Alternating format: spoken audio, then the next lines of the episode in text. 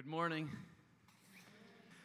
Welcome to Bridgewater. I'm Brett, and uh, it's good to be here. We've been in a series called Crazy Faith for the last three weeks. And the first week we kicked it off, we talked about how crazy faith is this faith that believes God for everything, and it's amazing what God can do, and He does miracles through us. And we talked about how none of us get there right away, but we have to build on something so, two weeks ago, we talked about baby faith. Just taking one step of faith and believing God for what He says in the Bible. If God says it, we need to believe it. That was baby faith. If He said it, we need to believe it, and then we need to track His faithfulness because our faith will grow like a muscle if we exercise it. Last week, Josh was here and he talked about maybe faith. Being willing to step out in faith, even when we don't have all of the facts or information. Well, today, we're going to talk about a new kind of faith. You see, what happens, what, what happens when we step out in faith and we think we're doing the right thing, and then adversity comes, struggles come, it's kind of like you're in a, in a boat and you think you're fine, and then all of a sudden the waves come and the boat starts rocking, and you start thinking. I was off the Atlantic City coast um, deep sea fishing one time with a couple friends, and we were out five miles, and oh, the waves came up, and I thought that I was on the boat having a good time, and then an hour or so in, I realized I was just on the boat, not having a good time. And you could see the lights, and then you could see nothing. And then you could see the lights, and then you could see for hours. Oh. Like that. You step out in faith, and then adversity comes. And our tendency, I think, is to say, oh, if only Jesus was in the boat with me, he would just make everything better. But what we're going to learn today is those are exactly the times when, when he's saying, Oh no, I want you to take an additional step of faith. I want you to get out of the boat and come even further. So if you have your Bibles, I want to ask you to turn to Matthew chapter 14. Excuse me, Matthew 14. And we're we're going to look at a story that's fairly familiar to some of you. Uh, Jesus has been teaching for quite a while. His disciples are following him. He just fed 5,000 people, and we're told in the text it wasn't just 5,000 people, it was 5,000 men plus women and children. So it could have been 10,000, who knows, but a lot. And he fed them with a little boy's lunch of five biscuits and two fish. That's crazy. So, so the disciples are following Jesus around, and he's doing things like that. and he's going to teach them about something called wavy faith. Now, what is wavy faith? Well, wavy faith is believing God enough to follow him beyond what seems reasonable. believing God enough to follow him beyond what seems reasonable. Here's, here's what that looks like in Matthew chapter 14. We're going to begin with verse 22. here's what he says Immediately, Jesus made the disciples get into the boat and go on ahead of him to the other side. While he dismissed the crowd, after he had dismissed them, he went up on a mountainside by himself to pray. Okay, I underlined something up there because these verses bother me. And they should bother you. Because when I read this, I see that it says that Jesus made the disciples get in the boat.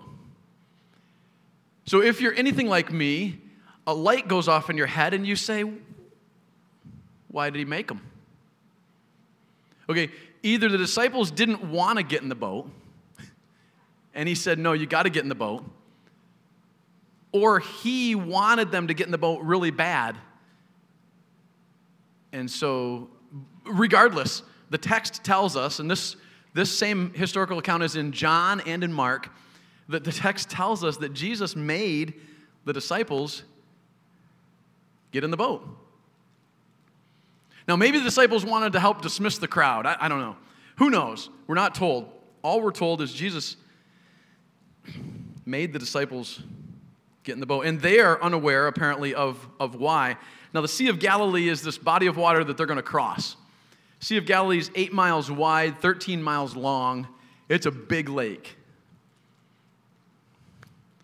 The disciples are going to cross right across it, probably around the eight mile section. They're going to they're going to paddle across. No outboard motors. All right, this is, this is just hard work. but Jesus made them get in the boat. Let's continue reading. Verse uh, 23. Later that night, Jesus was there alone, and the boat was already a considerable distance from land, buffeted by the waves because the wind was against it. So we're told that in, in John's account that the boat was probably three or four miles offshore by now. So just about the middle of the lake. And at this point, the disciples are encountering a headwind that is almost impossible. Angry seas. They're in a struggle. Talk about adversity. Okay, they've been paddling for about eight hours, and they've gone three miles. Agonizing. Agonizing. they're exhausted, they're frustrated, I'm sure. Potentially dangerous, impossible situation. And at this point, they've got to be thinking, and I am definitely asking, why did God or why did Jesus make them get in the boat? Why did he make them go out in the sea? He surely knew what was out there. And and the disciples surely knew that they didn't deserve it. Like, they, it's not like they were sinning, they, they followed Jesus. Basically, they're in a storm because Jesus sent them into a storm.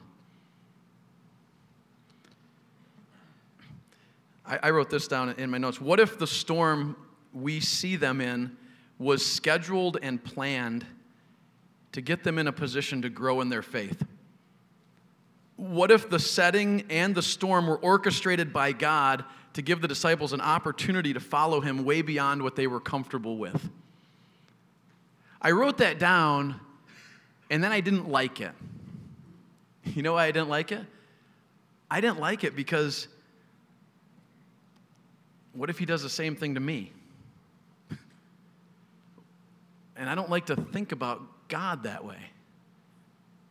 What if God places me in storms strategically to cause me to grow in my faith and dependence on Him? I like to think that I would just grow in my faith and dependence on Him on my own. Thank you very much. But God knows that that doesn't happen.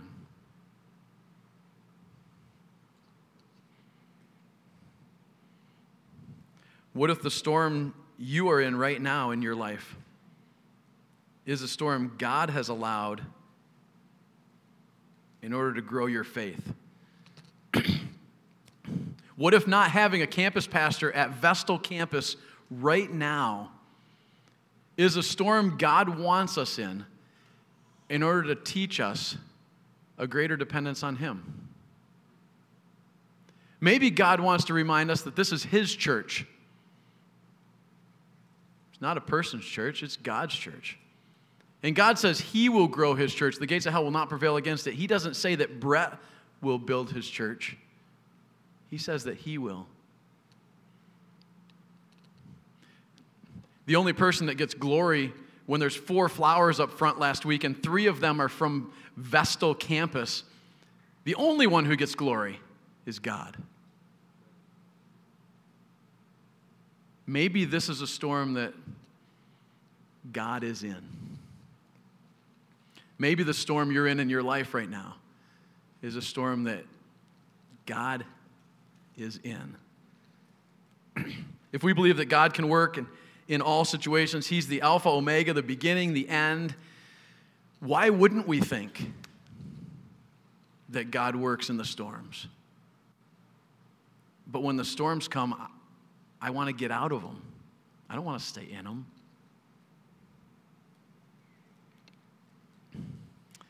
Point number one of this, this whole message is this What if the scene of your greatest storm is the setting for your greatest growth in faith? what if the scene of your greatest storm in life is actually the scene of your greatest growth in faith? That, that, that storm that you just want to make it stop, you just want to get out of it. I think back two weeks ago when I talked about my son in neonatal and, and how my wife and I would have given anything to stop that storm, make it end. And then looking back, we say, wow, look at God's faithfulness during that time. We grew in leaps and bounds in our dependence on God through that time. But in the moment, all I wanted to do is get out.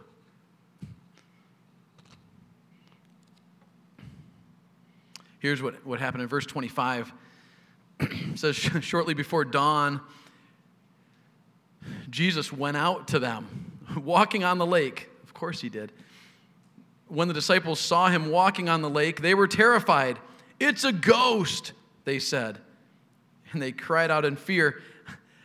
I don't know about you. Sometimes I read this and I, I in fact, I, I read this last week and I thought, ah, those disciples. it's a ghost. What a bunch of goofs. But, but then I thought about it. I thought, okay, you're, you're four miles out into a lake. You're in the middle of a lake. And somebody walks past. what are you going to think? Okay, there's no shore out there. It's not icy. I was trying to think through the what could it be? He probably didn't have parasailing back then. Like your natural conclusion is it's not a person walking past us. hey guys, oh hey. No. Nobody walks on water. Duh. It's a ghost. Okay, that's a pretty good conclusion. it's a ghost. And it says they were frightened. Interestingly, back in Matthew 8, um, there was a storm just like this. And it says that the disciples feared the storm. Interestingly, here, it doesn't say they feared the storm, it says they feared the ghost. I, I think in, in my own life, oftentimes I fear the storm or I fear what's happening in the storm when, when the storm is actually set up by God to cause me to grow in my faith. These men eventually will notice that the ghost that they fear is actually the solution to their problem. I, I also think that, that they are just like me and I am just like them. It's sad. I don't want to admit it. but I quickly do. Here's what the disciples did they watched Jesus eight hours earlier feed thousands and thousands of people with five little biscuits and two little fishes. Okay? A few days before that, they watched him calm the storm and said, Whoa, who is this guy that even the wind and the waves obey it when he says stop? That's crazy. Okay, they were there. Now, eight hours after they saw the miracle of feeding the 5,000, they're paralyzed in fear and doubt. That's what I do. That's what you do. We, we see God show up and our faith is, yeah, our muscles of faith are strong. And seemingly in an instant, the storm comes up, and I doubt the very God who just showed up. And I say, why did I do that? I, I came to Bridgewater. So, um, Bob Kedlisek, he was a pastor at Bridgewater 12 years ago. He was the only pastor at Bridgewater. And he called me and, and said, hey, would you come to Bridgewater and, and help? I want to I want to see more people accept Jesus, and you're an evangelist. And if you came, that would be really great. And my wife and I prayed about it, and we said, okay, God, if that's what you want us to do, we will step out in faith and leave the ministry we're in, and we will come to Bridgewater. we got to Bridgewater and began looking for a house. It's 2009. And we found a house. And we're like, yeah, thank you, God. See, you're the best. Step out in faith. And so we made an offer on the house, and they accepted the offer. And we were like, this is great. Look, we stepped out in faith, and now more faith, and we're just growing our faith. And, and the bank called and said,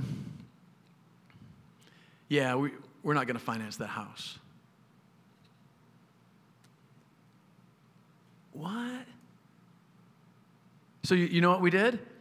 We said, Well, we know God's faithful and He's just got. No, no, that's not what I did. You know what I did? I said, Come on, God. What are you doing?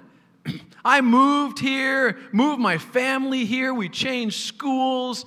I'm just serving you. You and me, God, you know, we're like, like two peas in a pod, and I'm following you, and I stepped out in faith, and we find a house we think is going to be great, and you pull the rug out from under us. Why don't you want us to have a house? I quickly went from faith to fear and doubt. When the adversity came, instead of doubling down on faith, I reverted to doubt. I think we do this all the time. It's why we have mountaintop experiences and valleys. When you read the Psalms, you, you see that David did this. I think it's human, but not with wavy faith. Wavy faith doubles down on faith, even when things are unreasonable. and we expect God to do something great. You see, I didn't realize until years later, well, probably a year later, that God knew all along what He was doing, and the house that we really, really wanted was not the house that He wanted us to have. You see, He had a different house that was half the price, in a better location, more land, and perfect for ministry.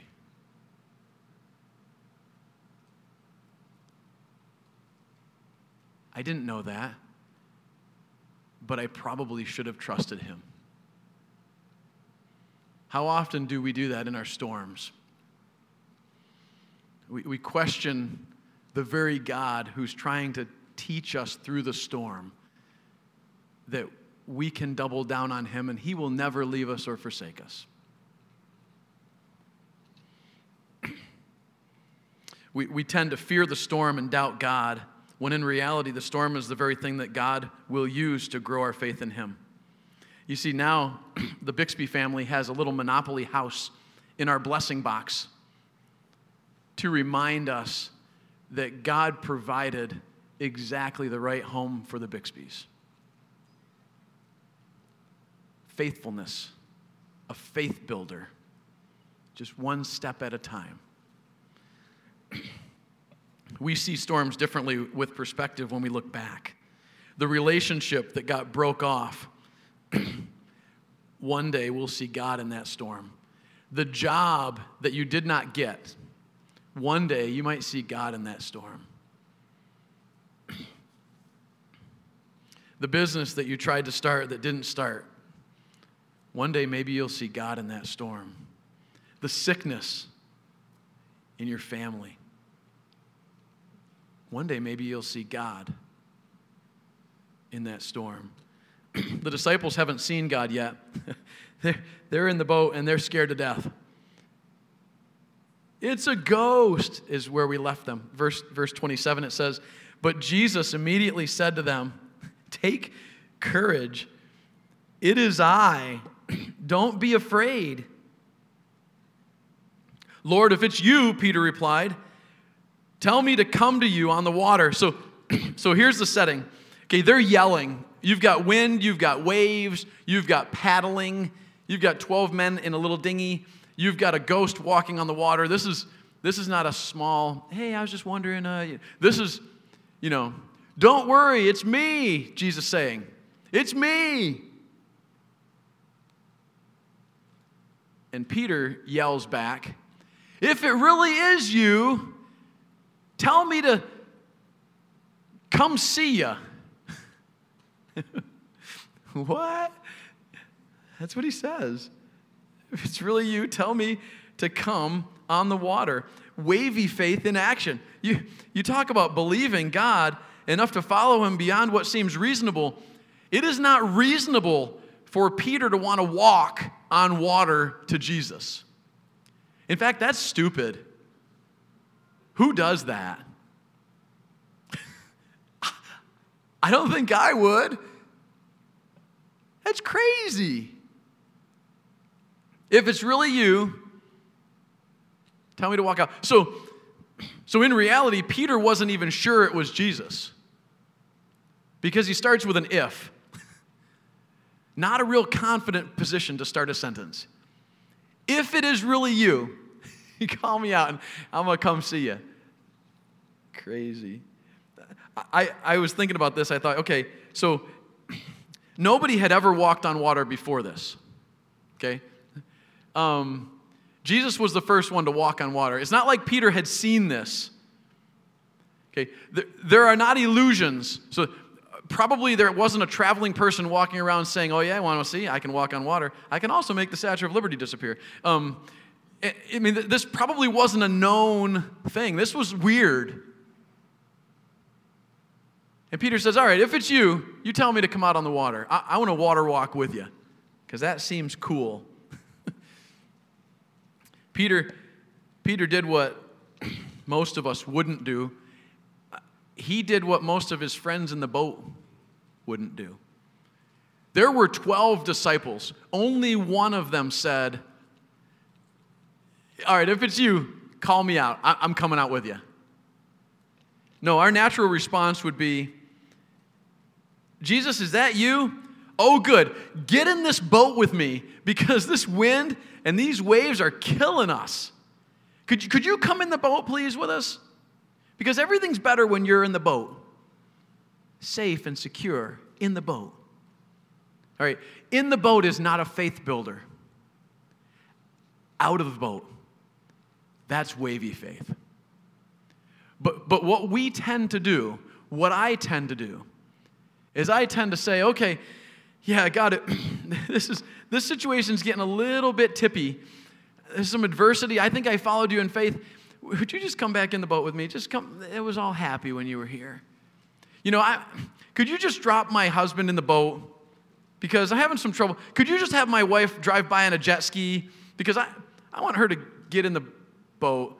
Could could could we just be safe and secure in the boat?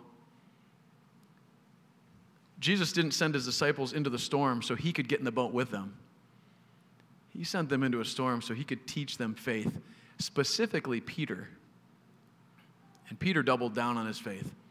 Oh, he had baby faith. He saw what Jesus did with the storm in Matthew 8. He had, he had a, little, a little more faith, maybe, maybe faith, uh, when he saw Jesus feed the 5,000.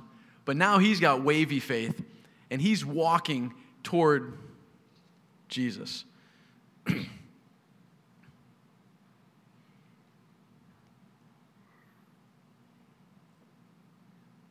I, I wrote down here, we, we love to sing the song Oceans. You called me out beyond the borders. But then when God asks us to get outside of our comfort zone, we say, whoa, whoa, whoa, whoa wait a minute. Whoa, whoa, whoa. I have some follow up questions, God. If I'm going to walk on the water, are these sandals good for that? Or should I go barefooted? You know, God, if I, will I sink a little bit? like, I'm just trying to, okay, you said, you know, you're walking in the water. I'm asking you if I can come out of the water too. Some follow up questions. Just help me have some clarity. Peter said, No, if it's you, you call me out on the water. Wavy faith. Believing God enough to follow him beyond what seems reasonable. Here, here's what Jesus replied Come, Verse 29 Come, he said. Then Peter got down out of the boat, walked on the water, and came toward Jesus. What?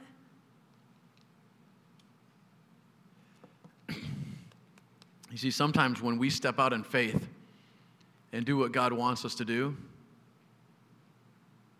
He does something that we could never do. And in this instance, He showed up. Peter humanly could not walk on water, okay? Peter humanly was not anything special. In fact, Peter humanly denied Jesus, denied that he knew Jesus later on, and then wept bitterly because he realized what he had done. He was a human like us. but sometimes when we step out in faith, God can use our feeble efforts to do immeasurably more than we could ever ask or imagine. I'm going to read you a little story. John Ortberg wrote a book. If you want to walk on water, you've got to get out of the boat. And in that book, he wrote this story. So, this guy, Bob, in the story, had just become a, a, a, follower of Jesus, and Doug was discipling him. And so, this is a story about Bob and Doug. It says Bob became a Christian and began to meet with Doug to learn about his new faith. One day, Bob came in all excited about a statement in the Bible where Jesus says, Ask whatever you will in my name, and you shall receive it. Is that really true? Bob demanded. Doug explained, Well, it's not a blank check. You have to take it in context of the teaching of the whole scriptures on prayer. But yes, it really is true. Jesus really does answer prayer. Great, said Bob. Then I'm going to start praying for something. I think I'll pray for Africa.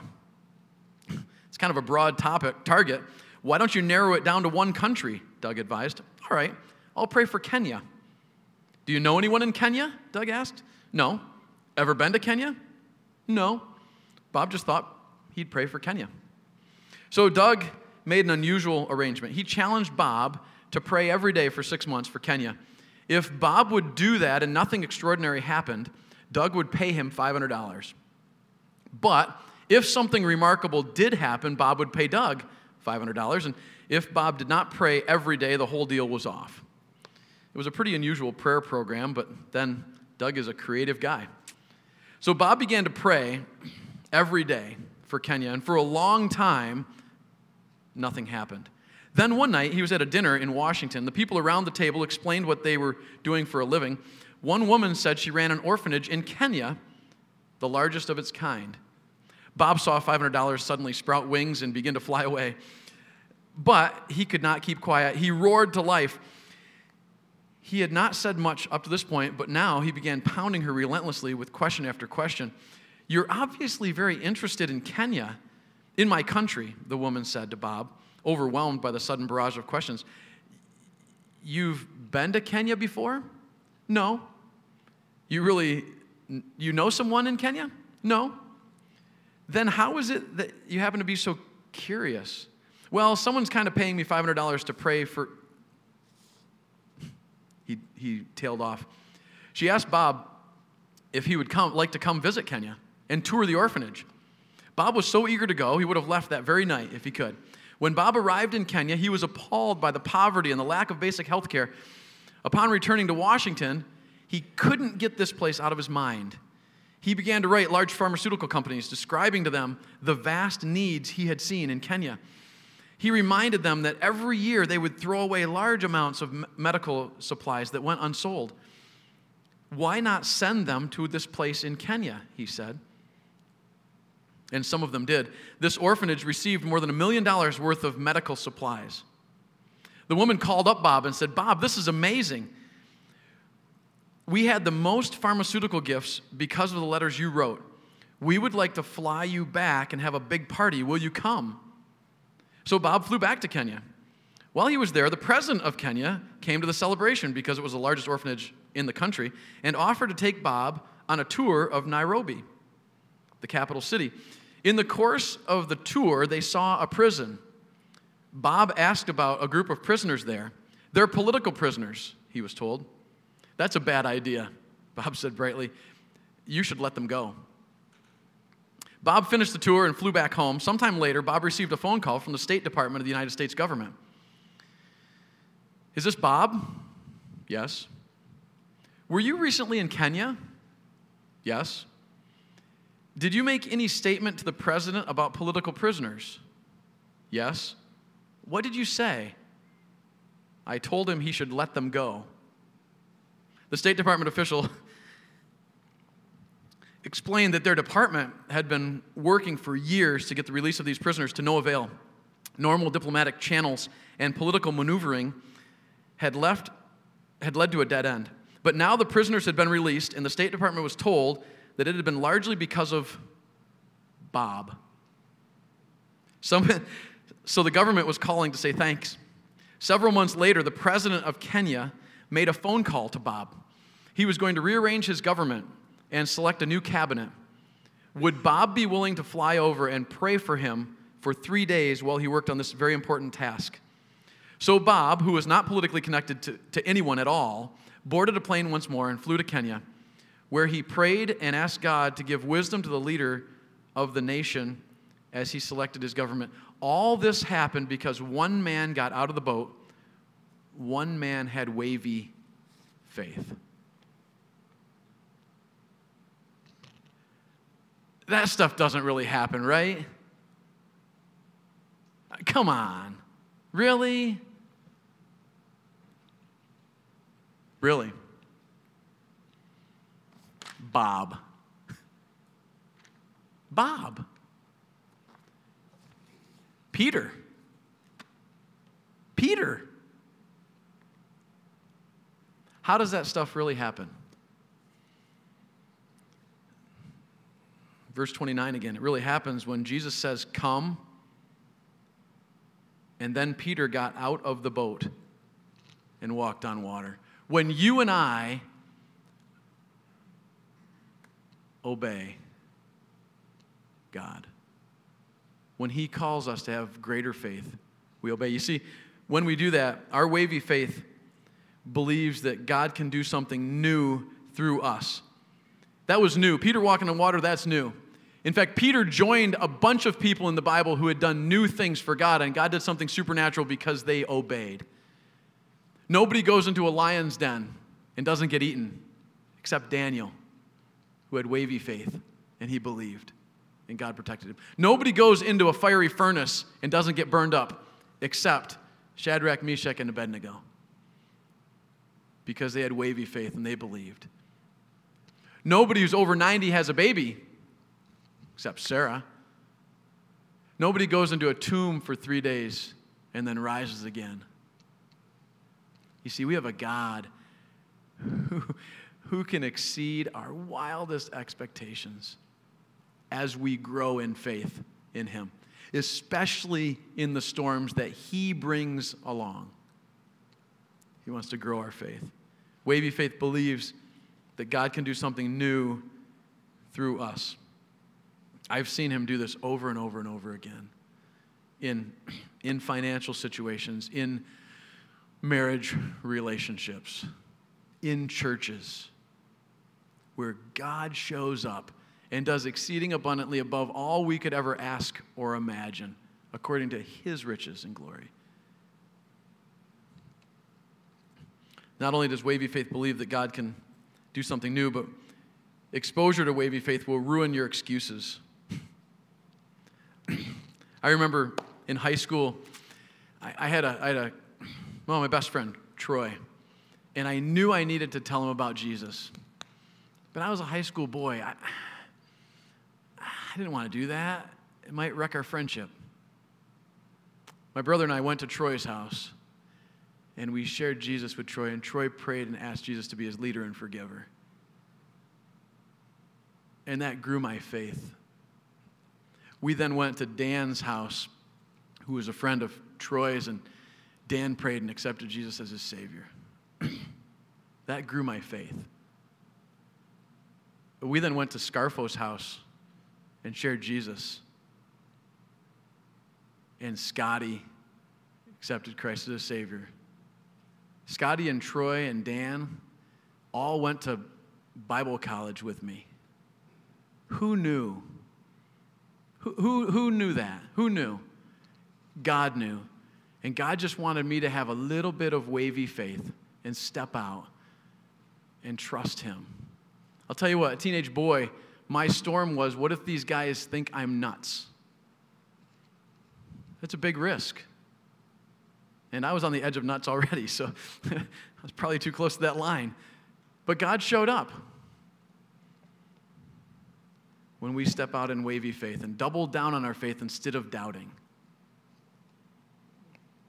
It ruins our excuses. I, I, wrote some questions down at the end here. You know, what, what if, you know, what, what storm has God allowed in your life right now? What storm are you in? What storm has God allowed in your career, in your relationships? And are you ready to depend on God in wavy faith and watch Him work?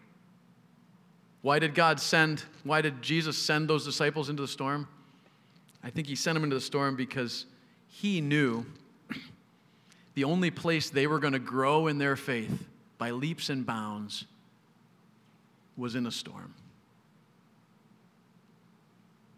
My prayer is that for all of us, that we don't desire to get out of the storm so much that we miss the very chance God is giving us to double down on our faith.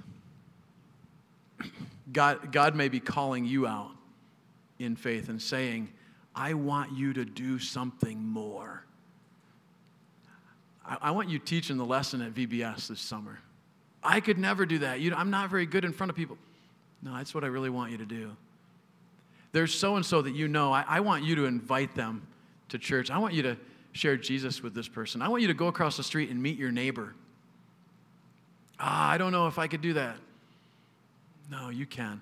I, I want you in full time Christian service. I want you to, I want you to go into ministry. Ah, I don't know if I could do. What is God calling you to do? And are you willing? If He walked in today and said, I want you to get out of the boat, how many of us really would? Or how many of us would just ask Him to get in the boat with us? Let's pray. Father, thank you so much for challenging us in our faith. And God, I, I confess I'm not, I, I'm not good at this. I, I don't, I want you to join me in the boat just like everybody else. I, I, it is hard for me to step out in faith and be uncomfortable and, and risk. And yet, I know that's what you want. I know you want us to. Uh, to ask you for big things and then actually expect that you're going to show up.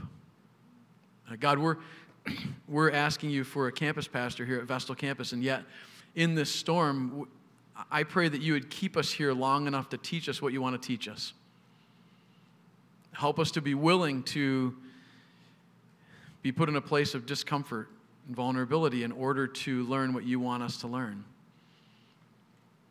God, I, I pray ultimately that you would get glory. Uh, in the storms of our lives that we're dying to get out of, help us to embrace them and recognize that you might be in the storm. And there's probably things you want to teach us. Uh, we love you very much. Um, we're on a spiritual journey and we, we just want to be more like you. Please help us. Help us take steps today in wavy faith. In Jesus' name, amen.